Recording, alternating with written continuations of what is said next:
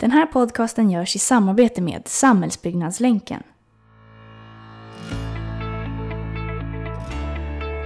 Hej alla samhällsbyggare och välkomna till podcasten som genom intervjuer med branschens ledande personer låter oss inspireras att tänka och agera mer hållbart.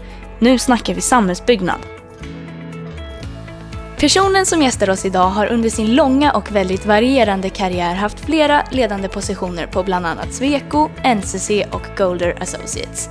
Idag driver han sitt eget konsultföretag inom byggbranschen More 10. Inte nog med det här har han under sin karriär fått fina utmärkelser som Årets samhällsbyggare och Lifetime Achievement vid European CEO of the Year Award i London. Det är så kul att ha dig här. Jag säger varmt välkommen till Mårten Lindström. Tack. Hur känns Tack. det att vara här? Jo, men det känns kul och spännande. Ja, Ja. kul. Kul att vara tillbaka på KTH. Ja, men det är det faktiskt alltid. Det Ja. Men berätta, hur ser ditt arbete ut idag? Oj, oj, oj. Väldigt eh, splittrat, Ja. kan jag säga. Allt möjligt. Ja. Diverse arbetare brukar jag beskriva mig som. Men det, man kan väl säga att det är några branschrelaterade engagemang. Eh, princip aldrig kopplat till konkreta byggprojekt. Nej, jag förstår. Det är väldigt länge sedan jag jobbade med det. Så att eh, det handlar om digitalisering. Jag är ganska aktiv i det här um, BIM Alliance som är en förening som vill stimulera snabbare övergång till digital, digitaliserat arbete. Eh, jag jobbar en del åt Boverket med att knyta kontakter med näringslivet eh, som är ganska intressant. Eh, Jag jobbar åt ett försäkringsbolag med skadeförebyggande åtgärder i byggandet. Eh, och sen har jag några styrelseuppdrag. Och så är det där väldigt varierande. Ibland är det mycket, ibland är det inte så mycket. Men de här jobben som du gör, eh, är det via ditt konsultföretag? ja, men det är Ja. det. Inte styrelseuppdragen, för Nej, de blir liksom precis. personliga. Men Ja, annars, men eh, apropå styrelseuppdrag, jag som student vet ju inte så mycket om hur det är att sitta i en styrelse. Vad, vad gör man i ett styrelseuppdrag? Man lutar sig tillbaka och hoppas att ledningen jobbar. Nej. Exakt, men det var styr- det svaret jag hoppades att Ja. jag inte skulle få. Styrelsen har ju liksom, ska ha ett längre perspektiv än, än de som jobbar i, aktivt varje dag i, i, i bolaget. Så det handlar ganska mycket om att liksom se vad, i vilken riktning tycker vi att det här företaget ska utvecklas. Eh, vad ska vi satsa på? Vad ska vi kanske inte satsa på? Och, hur ska vi komma dit? Eh, och det är väldigt olika. Vi, man har alltid den här ambitionen att man ska vara väldigt långsiktig. Sen kommer det till och från situationer som gör att man måste vara mer kortsiktig också. Men, men eh, huvudidén är ju långsiktighet. Jag sitter i Tyréns styrelse, jag har gjort det i ganska många år. Det är ju ett stort företag där man har liksom en väldigt välfungerande organisation så att där får man väldigt bra förberedelse. Jag sitter i ett par mindre företag, där får man vara mer och mer aktivt själv och, och um, liksom planera vad man ska göra och sådär. Så att det, det är lite vad det. Jag förstår. Mm. Men eh, personligt roligt att veta om dig då. Hur, hur intresserade du dig för den här branschen från första början? Det är en väldigt bra fråga. Jag, vet, jag tror att eh, mina föräldrar byggde hus när jag var 11 år ungefär. Då var jag ganska aktiv i det. Då fick jag nog något sorts intresse. Kanske tyckte faktiskt att det där huset var lite fel på det sätt så att jag började rita om hur man skulle bygga om det. Eh, och då var jag nog ganska inställd på att jag skulle bli arkitekt. Sen, eh, jäklar. Sen blev jag inte alls det, men ändå någon typ av teknisk inriktning. Ja. Och gick um, tekniskt gymnasium i Visby där jag växte upp. Mm. Ja, du är Eh, gotlänning. Men, ja, så är det. Men jag hade ingen, um, hade nog ingen bestämd uppfattning om att det skulle bli bygg på något sätt Nej. då. Utan jag praktiserade på somrarna. Ericssons fabrik i Aha. Visby. Jag var maskininriktad något år. Och sen hamnade jag på ett eh, ingenjörskontor kan man säga på byggsidan i Visby en sommar. Och sen, eh, sen hade vi dessutom en lärare som var liksom den lärare som vi visste man skulle få om man valde bygg. Han var roligare än de andra. Det gjorde att vi var några stycken som valde Ja, bygg. jäklar. Det, sånt kan påverka. ja, Sen- verkligen. och då gick jag sån här tekniskt gymnasium som det var fyraårigt på den Mm. tiden när man blev gymnasieingenjör. Fjärde året fick vi gå i Södertälje, då fick jag flytta hemifrån. Det tyckte man var alldeles lagom Ja. på den tiden. eh, och sen efter det fjärde året så bestämde jag ganska fort att också söka in på KTH eller Chalmers. Jag tror Ja. faktiskt, jag minns inte, men jag tror jag sökte både och. Jag tror kanske till och med att jag sökte arkitektur, jag kommer inte ihåg helt enkelt. Men jag kom in på dåvarande väg och vatten på KTH. Så att, sen blev det det. På den vägen var det. Ja.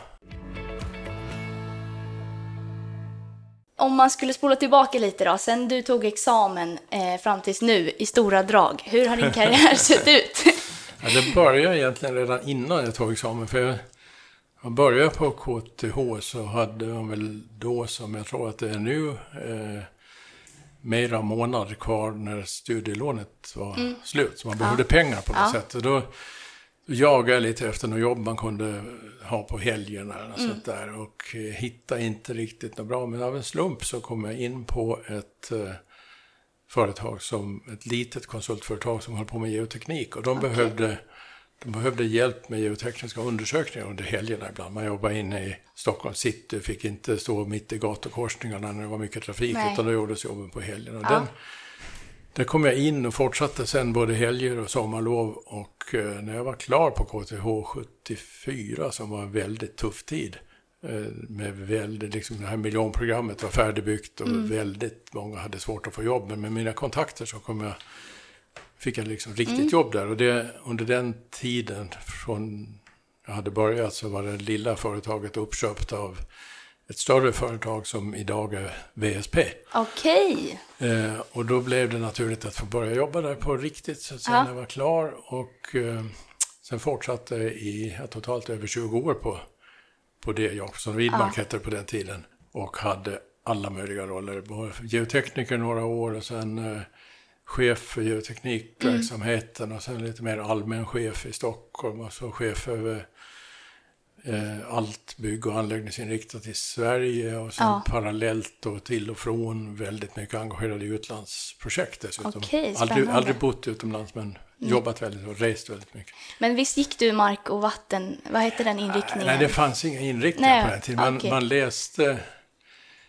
Eh, alla läste ett antal ämnen. Det, Ja. det var liksom obligatoriskt. Och sen fick man läsa något som hette fortsättningskurs tror jag i, i vissa ämnen. Okej. eftersom, jag hade, eftersom jag hade börjat jobba med geoteknik redan under studietiden så var det rätt naturligt att jag läste geoteknikämnen lite extra. Vägbyggnad, gjorde exjobb i vägbyggnad och sånt där. Men det, det fanns inte den inriktningar som, de inriktningar som är idag. Vad hände sen då, efter VSP? Ja, så jag har nog alltid varit lite otålig kanske. Och eh, eh, även om jag är över 20 år på, på det som är VSP idag så bytte jag ju jobb kanske var tredje år ungefär inom företaget. Ja. Och sen eh, fick jag ett samtal som var ganska konstigt tyckte jag någon gång 92 tror jag det var. Eh, om jag ville gå till ett helt annat jobb. Och bli, då gick jag till det som är Sveriges Byggindustrier idag, som Mm. bransch och arbetsgivarorganisation och hade ansvar för eh, deras arbete inom byggmarknadsfrågor, bostadspolitik, eh, konjunkturbedömningar, eh, teknisk utveckling och sånt. Det var något helt annat, men väldigt spännande och en väldigt intressant politisk omvälvningstid när man Mm. tog bort bostadssubventioner och man förenklade byggregler och sånt där. Så det var jättekul att vara med i, i det Spännande. efter det här Sveriges Byggindustrier så det var ju en ny kris i början på 90-talet. Och väldigt många, arkitekterna hade, om jag minns rätt, kanske 30 procents arbetslöshet, om det inte var mer.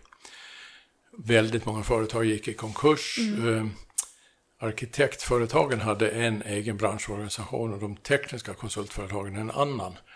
Ingen av dem hade egentligen råd att ha någon, men de bestämde Nej. sig för att slå ihop dem där. Okej. Och då bildades det som idag, det har varit många namnbyten under tiden, men det, idag heter det Innovationsföretagen. Och då ville de ha en vd som hade dels egen konsulterfarenhet, det hade jag, och sen någon som hade lite erfarenhet av det här med att umgås med politiker och mediakontakter och sånt. Så att då, då fick jag det jobbet att bygga upp den organisationen. Så hade det några år. Ja, spännande. Och eh, med lite otålighet så tröttnade jag på att göra samma sak och sa upp mig. Eh, och då hade jag fått väldigt goda kontakter med Sweco, för de var vårt största medlemsföretag. Mm. Okej. Sweco var ganska nybildat, så då blev jag tillfrågad om jag började jobba på Sweco. Eh, och då gjorde jag det igen med ganska mycket utlandsverksamhet Mm. och med den här bakgrunden om eh, politiker och mediekontakter så var jag också informationschef Okej. på koncernen samtidigt. Det Spännande. kul. Ja. Det känns inte som att du är rädd för att prova nya saker. Eh, Nej, men det har nog aldrig varit. Det, det tycker jag är snarare nyttigt och kul. Ja. Kan aldrig bli hur fel som Nej, helst. precis. Så att, sen var jag där, inte så länge faktiskt, för vi hade lite olika uppfattningar om saker och ting. Så att, eh, eh, då tackade jag till ett erbjudande att eh, bli vd i Sverige för Golder, som Ja. är ett eh, kanadensiskt ägt och kanadensiskt grundat konsultföretag som är oerhört stort inom smal nisch, geoteknik och miljöfrågor. Då tog jag hand om det. Sverige Spännande. ett par år. Det också, var det också internationellt då, fast du var, i Sverige? Eller? Mm, det var väldigt mycket internationella kontakter, Ja. väldigt intressant samarbete. Vi hade ju kanske en gång i veckan någon sorts eh, telefonmöten över hela världen. Där man liksom shit. stämde av om det var någon som hade erfarenhet av det och det och man kunde hjälpa varandra över gränser. Och Ja. så. så det, var, det var kul. Eh, men inte heller det så länge.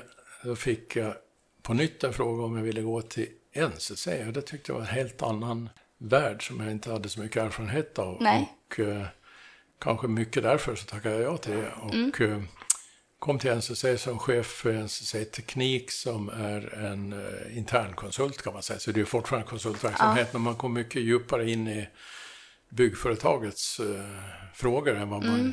gör som extern konsult åt dem. Så att, eh, jobbade med det i några år och fick så småningom också ansvar för forskning och utveckling. Det som NCC gör själva i det avseendet, som är ganska mycket.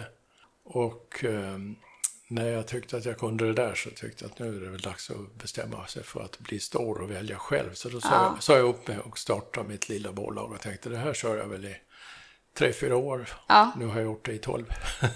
Ja, jäklar vad kul. Så, så, så är det. Och då under, kan man säga, under NCC-tiden kom jag in i styrelsen för Samhällsbyggnadslänken. Och vid ett eh, vd-skifte, tidigare vd skulle gå i pension, så eh, blev det så att jag fick det jobbet på deltid och eh, jobbade med Samhällsbyggnadslänken i sju, åtta år. Eller någonting Ah, sånt där tror jag det var. Och, eh, på, deltid hela tiden. Och eh, sen har jag ju också parallellt ända sedan början på 90-talet varit eh, ledamot av Dånorden. Så jag Ja, har precis. KTH-kontakter med Ja. mig i det Det passar ju väldigt bra med ja. samhällsbyggnadslänken. Ja, ja, precis. Men varför är det så viktigt att man jobbar med samverkan? Ja, man måste förstå varandra. Jag tror att eh, studenternas motivation är oerhört beroende av att man ser liksom verkliga frågor och får kontakt med, med människor som är ute och jobbar. Eh, jag tror också att det är oerhört nyttigt för företagen att förstå Hur? villkoren Ja. och, och liksom hur- ser utbildningen ut? Vad kan man förvänta sig att man får eh, för kunskaper när man kommer ut? Eh, Det har nog förekommit i alla tider att eh, företag anställer en ny civilingenjör eller ingenjör och så blir man förvånad över att de inte dag ett kan precis, Nej, precis. allting.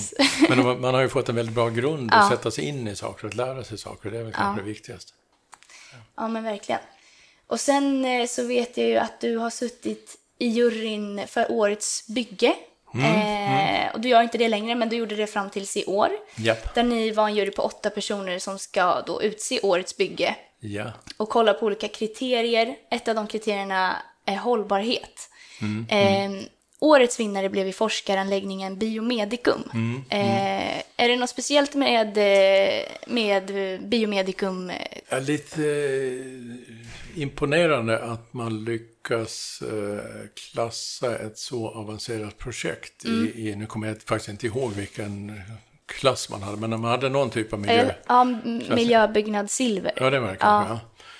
Eh, och en sån här forskningsanläggning är ju väldigt komplex Ja. och innehåller väldigt mycket saker som eh, både förändras över tid. Liksom själva laboratorieutrustningen kan ju bli omodern åtta gånger under byggnadens livslängd, men byggnaden ska ändå stå kvar och Ja, vara anpassad precis. för det. Och mycket människor som passerar och sånt där. Så att, eh, på allmän nivå, jag kommer faktiskt inte ihåg detaljerna, men, men eh, på en allmän nivå imponerande. Sen kan man säga att årets bygge i sig är en, en kul men omöjlig tävling. Jag brukar säga att det, är- Ja. liksom, det är alla typer av projekt i en och samma klass. Ja, De är spridda över hela landet, det är olika storlekar. Det är lite som om eh, man har hiphop och Beethoven Ja, i samma melodifestival. Och så ska vi till vem som har bäst låt. ja, precis. Ja, men Och- och- men, vi, men det vi har lärt oss av årets bygge det är liksom att tittar man verkligen på hur arbetet har fungerat, Mm. hur man har fått ihop ett bra team som har producerat en bra slutprodukt, då är det lättare att välja. Då kan man bedöma en förskola i, i samma klass som en eh, Mm. forskningsanläggning. Ja, för på plats är det ju samma typ av kommunikation som ska Ja, ske ja, och precis. att man jobbar för Precis. samma mål. Och... Precis. Ja, okej. Ja, men vad, vad tror du är drivkraften bakom att byggbranschen jobbar mer och mer med hållbarhet? Ja, det är ju en, en, vad ska man säga, en senkommen men nödvändig insikt. Jag har ju sett så mycket olika förhållningssätt till den frågan. Ja. När jag började på Sveriges byggindustrier eh, för då eh, 30 år sedan, eller vad det kan bli, början på 90-talet i alla fall, då eh, fanns det ju företrädare för branschen som sa att ja, men det här med miljö, det behöver inte vi bry oss om för vi har inga miljöfrågor i vår, i vår bransch. det har man tänkt om Ja. kan jag säga. Ja, Och man, jag menar, man vet, det har blivit en oerhörd medvetenhet om hur stor miljöpåverkan eh, den här sektorn har. Och, och man vill naturligtvis ta ansvar för att minska den så mycket som möjligt. Man har också sociala hållbarhetsfaktorer. Vi kan inte hålla på och slita ut människor i förtid. Nej. Vi måste ha bra arbetsmiljö. Vi måste ha bra miljöer som vi bygger så att det blir socialt hållbart för de som ska bo Eh, Och sen ekonomisk hållbarhet förstås, liksom att ha livscykel. Tänk, eh, byggnader och anläggningar är någonting som ska stå i 100, 200, Ja. flera år. Det ska inte vara en slit och slängprodukt utan Nej, de ska precis. vara producerade med en sorts livscykeltänk och eh, väl genomtänkt. Och det, det har, ska jag säga, alla blivit medvetna om idag, men Ja. det, det var inte så för om du kollar tillbaka några år, vad har du sett för framgång? Är det något specifikt som har hänt som eh, ja, gjort att eh, hållbarhetsutvecklingen kommit vidare? Eh, ja, men jag tror att det är en... Eh, jag tror att de här klassningssystemen, eller vad man ska säga, har påverkat väldigt mycket. Att fastighets... Eh, fastighetsbranschen har förändrats. För det är inte så länge sedan man värderade fastigheter bara efter läge och ingenting annat. Liksom. Och jag vet själv när vi var på NCC, vi sålde en eh, nyproducerad fastighet till, um, till ett tyskt eh, försäkringsbolag. Och de kom in med tyska specialister som ville veta någonting om hur byggnaden var konstruerad och uppbyggd. Och det tyckte vi var konstigt. Så, det är väl aldrig någon som har frågat. Idag är det en självklarhet. Ja. Så att eh, det har blivit pådrivande att eh, man värderar fastigheter på ett eh, ja, mer balanserat sätt där hållbarhetsfrågorna är en Det är flera olika saker som viktiga, väger in ja. om det är bra eller Visst. inte. Ja. Själv tror jag att digitaliseringen och ordning och reda på vad man har i sin byggnad, både vad gäller material och produkter som ska bytas ut, det kommer bli nästa sån här drivkraft som, som påverkar värdet på fastigheten. Ja. Den som inte har ordning och reda och inte har ett digital, en digital tvilling på något sätt av sitt, eh, sitt hus, den eh, får sämre värde på huset. ja, det blir ju så otroligt mycket mer effektivt att räkna på Mm. Ja, ja. saker när det kommer till digitalisering. Ja, under min eh, research såg jag också att du fått utmärkelsen Lifetime Achievement Award vid European CEO of the Year i London. Eh, ja, stort grattis! Hur kändes det att få en sån utmärkelse? Tack. Överrumplande och fullständigt oväntat. Jag, Ja. jag blev... ehm, jag trodde först att jag fick ett mejl. Jag läste lite noggrannare och då såg jag att det faktiskt kom från, ehm, eh, från eh, en, en förening som jag kände till, de brittiska konsulternas eh, förening. Så jag, jag läste väl lite vidare och då konstaterade jag att man någon, det, var, det visade sig att det var svenska, ja, det som är innovationsföretagen idag, de hade nominerat mig. Eh, och det var väl beroende på att jag hade jobbat ganska mycket för branschen och för konsultbranschen i, i många år. Så att jag blev inbjuden att åka till London och eh, var med på en eh, intressant konferens med en efterföljande middag i en sån här anrik eh, gammal fin lokal med, Ja. med gubbar på väggarna med, med gamla brobyggare och sånt där. Och eh, kändes som historiens vingslag. Så det var väl tre tre stycken som var nominerade till just den här utmärkelsen uh, Lifetime Achievement. Är, liksom som, uh, det är väl en signal att nu, är det, nu tackar vi för dig, gå hem, gå hem och lägg dig. Nu har du gjort ditt. och uh, det, jag tycker att de andra var ju avsevärt mycket mer erfarna än som hade varit vd i ett av de stora brittiska konsultföretagen i många år. Och så vidare. Jag hade, okay. jag hade bara åkt lite av varje, men nu slutade faktiskt med att det var med. De ropade upp där och det var jättekul. Jäklar, vad roligt. Ta emot det. Ja. Sen fick man en utmärkelse som var svår att få hem i, ja. på flyget. För jag hade, ingen, jag hade bara handbagage och de trodde att det var ett var... sorts kastvapen. För en stor Oj, jäklar. Hur fick du hem den då?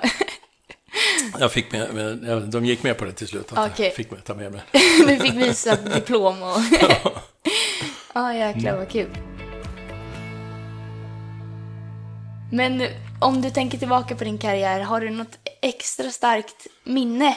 Som, det kan vara vad som helst, som du inte kommer glömma?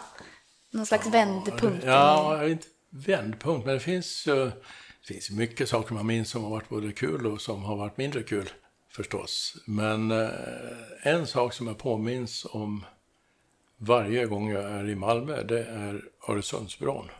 För den har inte haft någon stor eh, roll alls där och ehm, VSP fick eh, små uppdrag. Men vi gjorde en betydande insats som är liksom för alltid och det var Eh, när Sverige och Danmark hade kommit överens om att man ska bygga bron så fanns det som ett rakt streck mellan, mellan eh, Limhamn och eh, Kastrup. Eh, och så kopplade vi in en eh, senior konstruktör från dåvarande Banverket. Han hade gått i pension så han, var, han fick lov att jobba åt oss. Och frågade, är det någonting i det här som skulle ha kunnat gjorts bättre? Då sa han, ja, det är idiotiskt att jag, jag aldrig lyckats få gehör för att den hög, högdelen av bron borde korsa den här farleden i vinkel, exakt vinkelrätt, för då blir den höga bron så kort som möjligt. Okay. Nu är högbron onödigt lång och då blir den, det är den dyraste delen av bron, den borde ja. vara så kort som möjligt.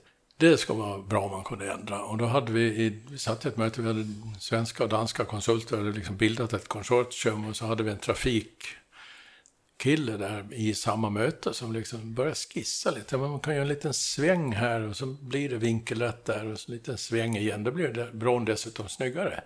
Och så växte det fram under det mötet och eh, vi tog kontakt med svenska Vägverket och Banverket som fortfarande var då och deras generaldirektörer och de sa ja men det var en bra idé. Kan du rita upp det där? Och då sa samma trafikkille att nej, rita verkar gammaldags. Vi gör en animerad film. Det var ingen av oss som någonsin hade sett en animerad Nej. film på en bro. Men då, med den animerade filmen såg man precis hur man körde upp på bron och det svängde och båten kom i vinkelrätt. Ah, jäklar vad spännande. Väldigt säljande film och det är så bron ser ut idag. Det mm. tänker jag var, Gud, varje dag jag är i Malmö. Had, var det någonting som väckte ditt intresse för BIM? Nej, alltså det fanns nog faktiskt eh, digitalisering fanns nog inte, eh, fanns ju med redan långt innan. Ja. När jag började 1970 eh, på deltid, då hade det företaget som sen blev VSP, de hade hållit på med dataritande som man sa okay. på den tiden ja. redan i ett par år. Och det är få som vet. Alltså det är sånt där som Nej, Kista, bostadsområde som byggdes 74, 75 är helt ritat med datorer. Det visste inte jag heller. Nej, det är inte många som vet. Nej. Sen inte så smart som man gör idag, men det, men det, var ändå en viktig start. Om vi kollar på eh, jämställdhetsfrågan då. Har, mm. Vad har du sett för utvecklingstrender kring könsfördelning i branschen sedan du tog examen fram tills nu? Ja, framförallt att det, det börjar ju redan på både gymnasier och högskolor. Att ja. det är en jämnare könsfördelning redan från början. Ja. När, jag, när jag började på KTH då tog man in 180 stycken på väg och vatten. Det var väldigt mm. många. Då trodde man att miljonprogrammet skulle fortgå i all oändlighet. Eh, vi blev inte alls lika många som gick ut ska jag säga, för det föll bort efterhand och mm. miljonprogrammets avveckling gjorde att fler och fler blev skrämda och slutade. Men, men av de 180 så var det kanske fem som var tjejer. Ungefär så. Det är Väldigt ju helt få. Ja, sjukt. visst, Idag visst. tar Idag vi är- också in ungefär samma siffra. Och vi är 50-50 Ja, ja på precis som det ska utbildningen. vara. Ja. Ja. Och det, vad kan det vara? En utveckling på 40 år ungefär? ja, det är det. Vi firar eh, 45-årsjubileum med min årskurs Ah, om, eh, spännande. om ett par veckor. Blir Ja. det tillbaka på KTH då eller? Nej, faktiskt inte den här gången. Vi ska, vi ska titta på Slussen och eh, lite sånt. Så det, Riktigt, det, ja. riktigt nördigt. ja, precis. Nej, men vad roligt. Ja. Men, eh, Men, nej, men sen så kan man säga att någonstans i slutet på 70, början på 80-talet började det ändå komma ut lite fler tjejer som hade gått på Mm. KTH. Eh, Så vi, vi började anställa sådana. Och en, Mm. eh, tidigt, eh, tidigt 80-tal hade vi anställt en, eh, en tjej som hade gått här på KTH som ville ut och jobba utomlands och Mm. tjata sig till att få jobba i Irak. Och det Ah, var väldigt många som tyckte man kan väl inte som kvinnlig ingenjör åka till ett arabland. Det är väl överhuvudtaget inte möjligt, men det var alldeles utmärkt möjligt. Jag hjälpte henne att komma iväg och hon blev väl mottagen. Det visade sig att det var rätt stor andel kvinnliga ingenjörer hos våra kunder i Irak och sådär, så det var inget konstigt alls med det. Men och sen eh, efterhand, jag, jag har nog aldrig så att säga, aktivt eh, valt att utse tjejer som chefer och sånt. Men just för att de var tjejer. Men jag har utsett flera duktiga tjejer som chefer. För att de var duktiga. Och, och idag är det ju liksom eh, få som överhuvudtaget tänker på vilket. Nej. Ska jag säga. men det är liksom, även fast att det är väldigt, det är så otroligt kul att det är helt, att det är ja, med 50-50 på utbildningen och så, Mm. så måste man ju ha en medvetenhet av det, eh, hur det har varit och att vi hela tiden jobbar mot ett mål, att det ska vara 50-50 Ja, ja, visst. i ledningsgrupper och allt. Ja. Men hur tänker du att man kan jobba för jämställdhet eh, på ett företag? Ja, man, man måste ju vara... Eh, vad ska man säga? Både lyhörd och öppen och eh, sätta sig in i människors situation. Det är liksom det viktigaste för en chef överhuvudtaget. Ja. Där, där kan man säga, där tror jag att jämställdheten hjälps upp av, av eh, pappaledigheten. För Ja. Förr var det nog många som tyckte att ja, men en tjej hon skulle säkert vara föräldraledig. Så nu är bägge föräldralediga. Ja. Vilket är jättebra och vilket gör att man som, som chef i ett företag måste organisera sig Mm. så att verksamheten fungerar även om någon är borta ibland. Ja. Och det, det ger en uh, avdramatisering, ska jag säga. Ja. Så, som, och också en bättre beredskap. Man blir bättre på att eh, liksom vara beredd på förändringar. Då blir man bättre på att lyssna på sina medarbetare i alla avseenden. Då kommer Mm. jämställdheten med på ett eh, naturligt sätt, ska jag säga. Om vi kollar tillbaka på di- ditt studentliv. Vad tråkigt. Ja, vem var du som student? Jag var nog ganska tråkig. Alltså, det var en ganska tråkig... Ur, ur någon sorts studentikos aspekt så var det nog ganska tråkig tid. Va? Dels var det väldigt anonymt. 180 Ja, som börjar, ingen tidigare årskurs hade varit så många. De hade varit 90. Så det var en fördubbling direkt. Va? Eh, dessutom var det då ett par år efter den här 68-rörelsen som var liksom lite, lite fult att ha roligt. Det ska man ju inte ha. Eh, på något sätt. Det ska vara så oerhört allvarligt. Och eh, dessutom hade jag läget, jag hade träffat min nuvarande fru och vi bodde i Södertälje. Eh, Södertälje på den tiden var liksom ett pendeltåg i timmen. Eh, och eh, vi åkte i och för sig ganska mycket bil, men dåliga bilar och dåliga vägar. Så det var liksom inget som gjorde att man stannade kvar på, på KTH Nej. en kväll för att vara med på någon fest. För då visste man inte hur man skulle komma hem sent på natten. Jag förstår. Så att eh, jag var nog ganska, ja, ganska tråkig. Ja. Och det fanns inte heller, som, det fanns ju ett studentliv, men det var nog mest för de som bodde i Stockholm. Var liksom,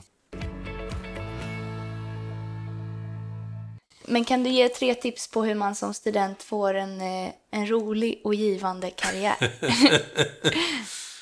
eh, dels inte vara tre tips, jag vet inte. Men eh, jag tror bland det viktigaste är att inte se det så vansinnigt allvarligt. Nej.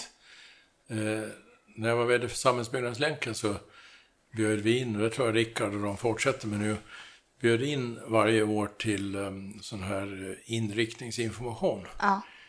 Och då bjöd vi in eh, sådana som hade gått ut här kanske fyra, fem år tidigare som fick berätta om vad de jobbar med.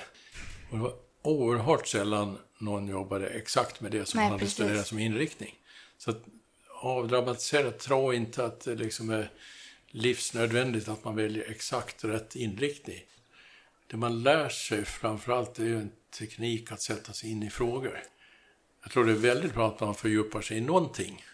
Just för att man, man blir lite nyfiken, man blir lite intresserad av djupet. Eh, och jag har ett bra exempel. Jag, jag har aldrig någonsin ångrat att jag läst geoteknik och höll på med geoteknik så mycket, även om jag inte nu har gjort det på 30 år. Eh, och ett exempel då när jag var på NCC och vi byggde Torning Torso Mm. i Malmö. Ja, jäklar. Och eh, man behövde, vi hade lite kris på installationssidan. Vi hade, NCC Teknik hade ansvar för installationstekniken i huset, det är ganska avancerat. Och då märkte jag att det fanns några som såg för ytligt på frågan. Och då liksom tänkte jag tillbaka om, om geoteknik kan vara så komplicerat och innehålla så många Ja. avancerade frågor, då, då har ju varje teknikområde det djupet. Då måste man lyssna på de som är djupt engagerade och intresserade av installation och Ja. låta dem berätta problematiken ordentligt. Och det, det hjälpte till att få igång en bättre dialog om vad som ska göras och inte göras. Jag förstår. Att sätta sig in djupt i någonting är jätteviktigt. Det är inte alls säkert att man kommer att jobba med Exakt det. vad man det. gör. Nej. Så det är väl ett Mm. tips. Eh, ehm, odla kontakter utanför KTH så Mm. tidigt som möjligt. Använd kontaktnätet med Samhällsbyggnadslänken, då Norden och så vidare. För det, Mm. man kan få mycket tips. Eh, sen har jag en kluven inställning. För min del var det ju jättebra att jobba lite samtidigt som jag gick här. Samtidigt så ska man nog vara försiktig med att jobba för mycket. Man, ska liksom Det- ha lagom balans. Det är en hårfin balans att eh, Det det. lägga tillräckligt mycket krut Ja. på studierna också. Nej, men sen, sen att ha en eh, aktiv eh, fritid på något sätt är förstås jätteviktigt. Så att man inte bara drunknar i, Nej. i det här. Och att eh, också känna och träffa lite andra människor än de som bara är bara de som går samma utbildning. Man behöver ju alltid någon sorts eh, utblickar och förstå, förstå andra delar av samhället än sin egen. Ja. Mm. Och det tror jag är bra om man börjar redan på, på högskolan. Ja, men det var tre jättebra tips. Ja, Eh, hoppas har något. Ja. Och det var det jag hade tänkt att vi skulle prata om. Ja. Jag får tacka så Vad kul. jättemycket för att du kom hit. Ja, tack själv. Det var trevligt. Ja. Lycka till i fortsättningen med Tack så både studier och podden. Ja. Vilken pangavslutning hörni! Det är nämligen så att du har lyssnat på det sista avsnittet av Nu snackar vi samhällsbyggnad. Jag är så otroligt glad och tacksam att just du har lyssnat på den här podcasten och förhoppningsvis blivit en aningen mer inspirerad på hållbarhetsfronten inom vår bransch. Det har jag i alla fall verkligen blivit. Jag skulle vilja ta tillfället i akt att tacka Anton på Nordblom Media som har klippt allt och dessutom stått ut med mina sista minuten-ändringar hela tiden. Sen skulle jag också såklart vilja tacka världens bästa Rasmus som lånat ut podcastutrustning till mig och sist men inte minst Samhällsbyggnadslänken som ville göra den här podcasten med mig och trodde på den här idén. Tills vi kanske hörs igen önskar jag dig allt det bästa.